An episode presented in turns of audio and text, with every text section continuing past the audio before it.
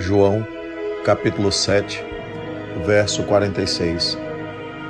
Responderam os servidores: Nunca homem algum falou assim como este homem.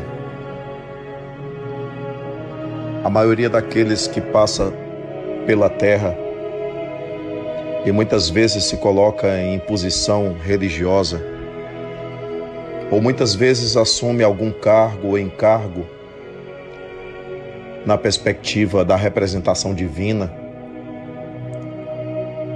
Muitos deles falam o que leem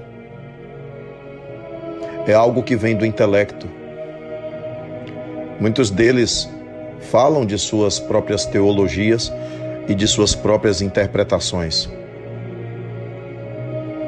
Usam livros, papiros, pergaminhos, Mas Jesus é diferente. Ele não fala especificamente daquilo que está escrito em algum livro. Ele fala do que ouve de Deus. Ele fala do que vê, sente, percebe e que está além do olhar humano. Ele escuta aquilo que os ouvidos terrenos não escutam ele ouve do Pai. Na condição de filho, ele aprende do Pai. E quem conhece o filho, conhece o Pai. Desse modo, Jesus não falava como aqueles homens representantes dos fariseus, dos saduceus, dos levitas, dos doutores da lei. Até hoje, até hoje é um mistério para a história. Onde Jesus estudou? Como sabia tanto? Como aos 12 anos se sentava entre sacerdotes e discutia com eles com autoridade incrível as coisas dos céus.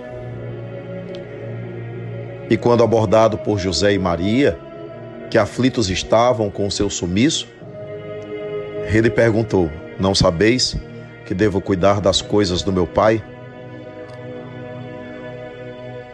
Então Jesus falava diferente, falava com o coração, falava com o exemplo, falava com a alma, falava com o espírito, falava com profundidade, falava com a sensibilidade e com seu verbo alcançava os corações sensíveis, os solos férteis, aqueles que estavam prontos e tinham ouvidos de ouvir e olhos de ver.